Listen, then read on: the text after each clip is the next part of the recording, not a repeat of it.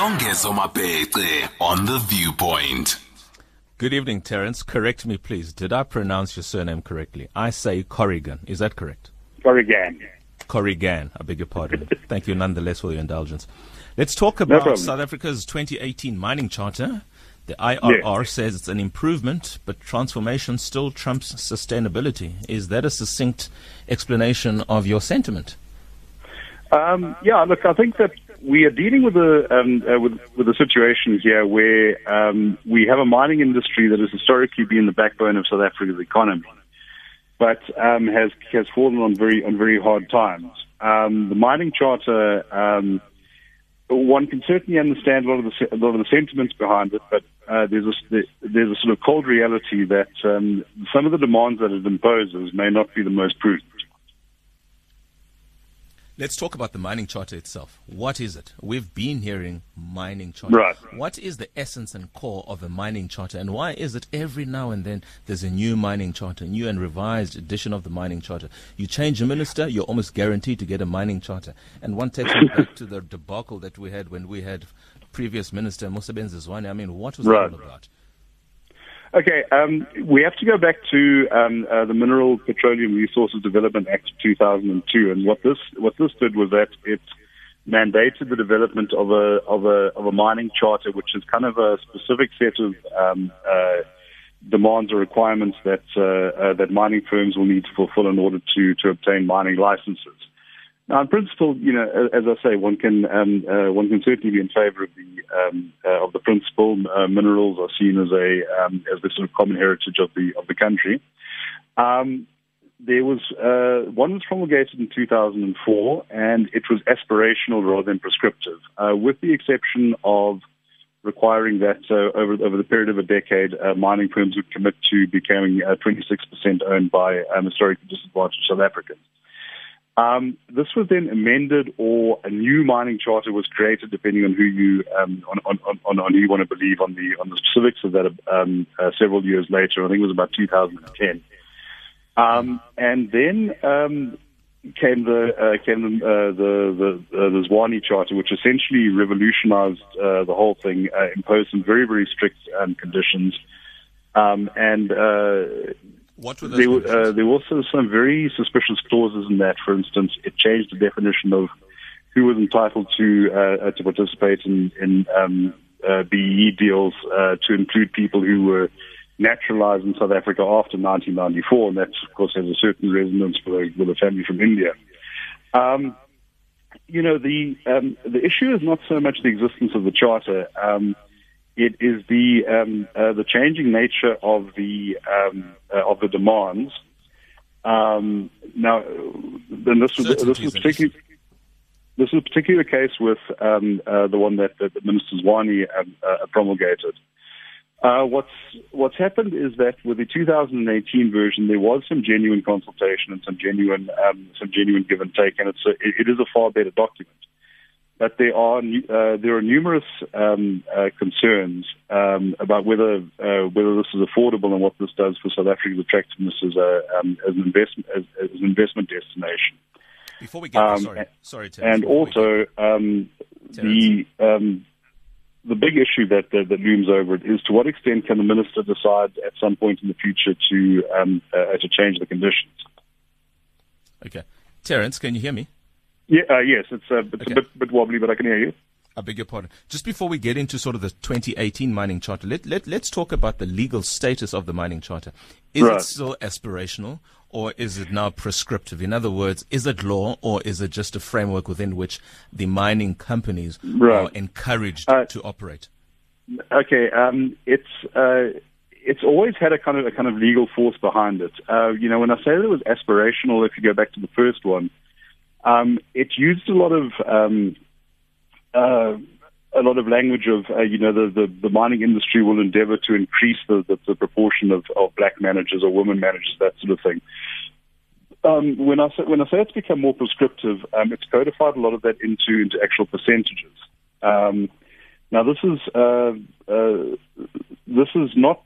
This then becomes an issue of okay, you know what what um, uh, what percentage is, is is then satisfactory. Um, the um, issues that that um, so y- yes, you know, you can, uh, what what what can happen is that if a if a company is found to be in breach of the mining charter, its mining license can be can be revoked. Um, I'm not uh, immediately aware of anywhere where this where this has happened, but uh, in in principle, it it um, it could be. So, in um, essence, there is no yeah. legal weight behind a mining charter. It remains, for all intents and purposes, aspirational. Otherwise, there could have been legal outcomes for breaches, if you will, of the mining charter's conditions. Well, no. Look, um, as I say, it, it, it, this this this is this is to some extent uh, to some extent uh, a grey area, but but no, in, in, in principle, it can, um, there there can be legal consequences if a if a firm is found to be in breach of the of the charter. Um, in terms of, for instance, its um, uh, its, its its empowerment shareholding or its its its procurement, action can be uh, uh, can be taken. Um, and ultimately, the the um, uh, the big thing there is that uh, its its mining license can be revoked. In other words, it can be prevented from uh, uh, from from, uh, from from carrying on with with mining. Um, up to, up to this point, I don't believe I don't believe that that has ever happened. Um, but there are um, there are concerns about um, about the conditions under which under which it might, and I think this is what is um, uh, this is what has concerned the Chamber of Mines. All right, fair enough. Terence, I'm going to ask you to hold that thought because we are about to head off to news with Jwalane Thulo. After that, okay. we're going to talk about the strength of the mining charter itself, generally speaking, and the mining license rights and obligations that pertain to a license holder. And more importantly, we're going to talk about where we are at, at now in terms of this better version of the mining charter, September 2018. Stay tuned. The rest of South Africa, we're taking the news break now. Mr. Terence Corrigan, project manager at the Institute of Race Relations, is our studio guest.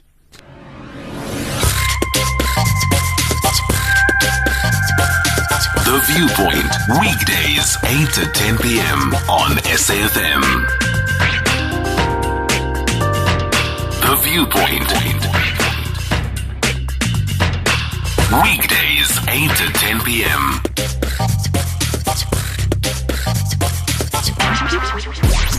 Songezo Mabece eh, on The Viewpoint. Yes, we are back and we're taking your calls on 0891 104 207. My guest this evening is Mr. Terence Corrigan, Project Manager at the Institute of Race Relations. And we're talking about the latest version of the mining charter, which the IRR says, although an improvement, there's still much work that it needs to be done. So let's talk about the 2018 version of the mining charter. You're considerably better off. I mean, we are considerably as a nation better off with this version of the mining charter than the most previous version. But there's still some reservations that the IRR Institute of Race Relations has noted. Tell us more about that, please, Terence. Okay. Um, the um, the big kind of elephant in the room is the, is the extent to which this can be um, uh, uh, this can be changed by the minister, and this has been something that is that has hung over all the previous all the previous versions. Um, at a bare minimum, companies need um, uh, need predictability, particularly if you're going to invest in something like mining. Now, you must remember to sink uh, a mining capital, you're talking hundreds of millions, if not billions of rands into into a project with a you know with a long lead time. This is sort of 10, 10 15 years before uh, before you'll start to see uh, start to see any returns. Yes. You've got to have a reasonable assurance that that uh, the conditions that you're signing up for now are going to be the conditions that are going to be in um, uh, in place, you know, at, at, at that point. Um, and there is still uh, there is still some uh, uh, some concern that uh, uh, that things that, that, that things could change. I mean, this was this was really, I think, um, uh, the co- a, consequence of the um, of the Zwane era um, um mining mining charter attempt. Um, so that would be that that I think I think hangs over anything, and, and you know until and you know this is almost beyond a, a, a, a beyond a legal issue. It's it's it's it's a sort of trust issue between uh, between business and government.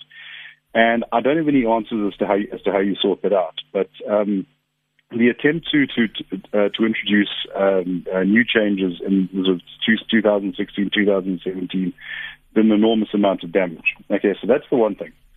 Um, the other is uh, the question of uh, the transfer of mineral rights. Um, before we get there, before we get there, sorry. Yeah, sure. About what you've just talked about. Yes. To what extent do these uncertainties um, have in relation to the latest policy from the EFF and the ANC in terms of expropriation of land without compensation. Has that been factored into, and how much of a concern is mm. that in the mining structure, in the in the mining fraternity, rather?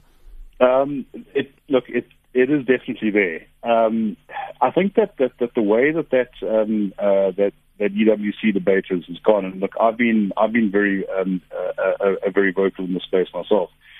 Um, a lot of um, the mining industry, I think, has kind of um, has kind of hedged its its bets in this, and they've um, they've they've sort of factored in their price, but you know what they're more interested in is the access to to um, uh, to mineral resources. But you know, I can um, I can say based on based on my inter- my interaction, this is both in South Africa and abroad, that um, if there is a sense that um, uh, uh, that that assets are being taken without um, uh, uh, without due compensation, then something like like like a large mining investment mm, just mm. just just goes off the table. Um, you know. Um, it, uh, pure policy uncertainty, for instance, has seen um, uh, has seen South Africa to a large extent miss out on some of the big um, uh, big um, uh, mineral opportunities that we had, um, you know, a, a, decade ago. And you know, one doesn't even have to read our stuff for this. You can look at the National Development Plan. They talk about how the industry is actually smaller than it was when we had the big commodity uh,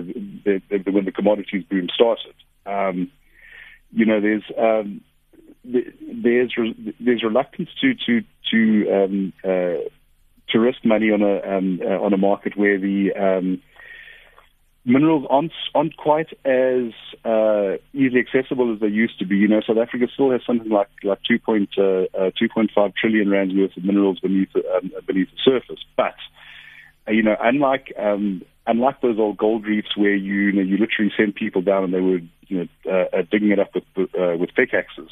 You're now talking about a lot of capital expenditure because it's a lot more difficult to get at. Now, technology exists to do a lot of this, but it's expensive.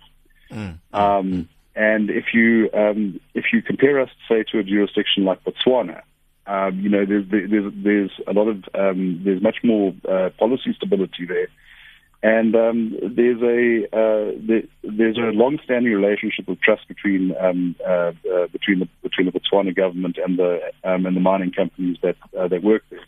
That's a good example and, you use. Yeah, you know, and if you put in if, if, if, you put into the mix uh, a policy like expropriation without uh, without compensation, and even if it's just purely symbolic, it's it's a symbolism that uh, uh, that investors are you know are not are, are not going are not going to be thrilled about. Um, no, yes, granted. you know, I, I think that I think that is definitely part of the that's definitely part of the mix, and it's and it's it's it's it's it's, it's not a happy one.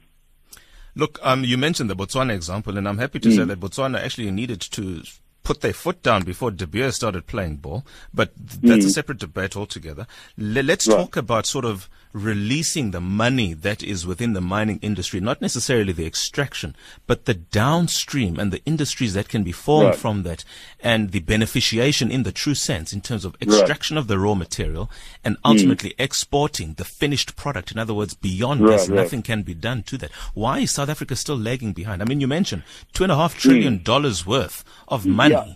that we aren't converting to perhaps double that. Well, actually, uh, you know, here's a. Um, uh, I'm, I'm, glad you mentioned that because I actually wrote a paper um, a couple of months ago about this question, um, and I think that uh, you know what you uh, what you say is correct. The the uh, the short answer is to uh, as to why as to why we aren't doing more beneficiation. We we, we actually do do a fair amount, but uh, you know, I, I think the point is because um, there are um, there, there, are jurisdictions that, that can just do it a lot um, uh, a lot cheaper to, and, and at a much larger scale. You know, steel production in China or diamond yeah, cutting in India, etc., etc. Where labor. we actually do have a, a vastly under um, uh, underexploited um, uh, opportunity is in the um, is in the input sector. It's uh, uh you know we we have um, some of the best mi- you know, um, uh, uh, uh, mining faculties in the world. You know, at, um, at Wits, for instance. Um, we have manufacturers who have um, uh, a manufacturing industry that has a century of producing um, uh, things like drill bits and uh, explosives and whatever for uh, um, uh, for the mining industry. We have the engineering skills, um, and I think the, I think you know that is something where, where we need to put a, put a lot more emphasis um, not just servicing the South African mining industry, but you know uh, jurisdictions from Alaska to um, uh, uh, uh, to Australia. Um, as I say, you know, I think that that is that is a far more um, a far more productive um, uh, uh, um, focus for for for our developmental needs. You see, must, must, sooner or later, whether it's in, in five years or in 500 years, we will run out of our out of our minerals. But mining as an industry somewhere around the world is going to pretty much go on um, uh, go on ad infinitum, and I think that um, that we have a we have some wonderful opportunities to encourage um, uh, local um, uh, local suppliers who are um, who are feeding into the uh, into the into the mining extraction into um, into the innovation. And I think that's where we should be we should be putting a lot more a lot more emphasis.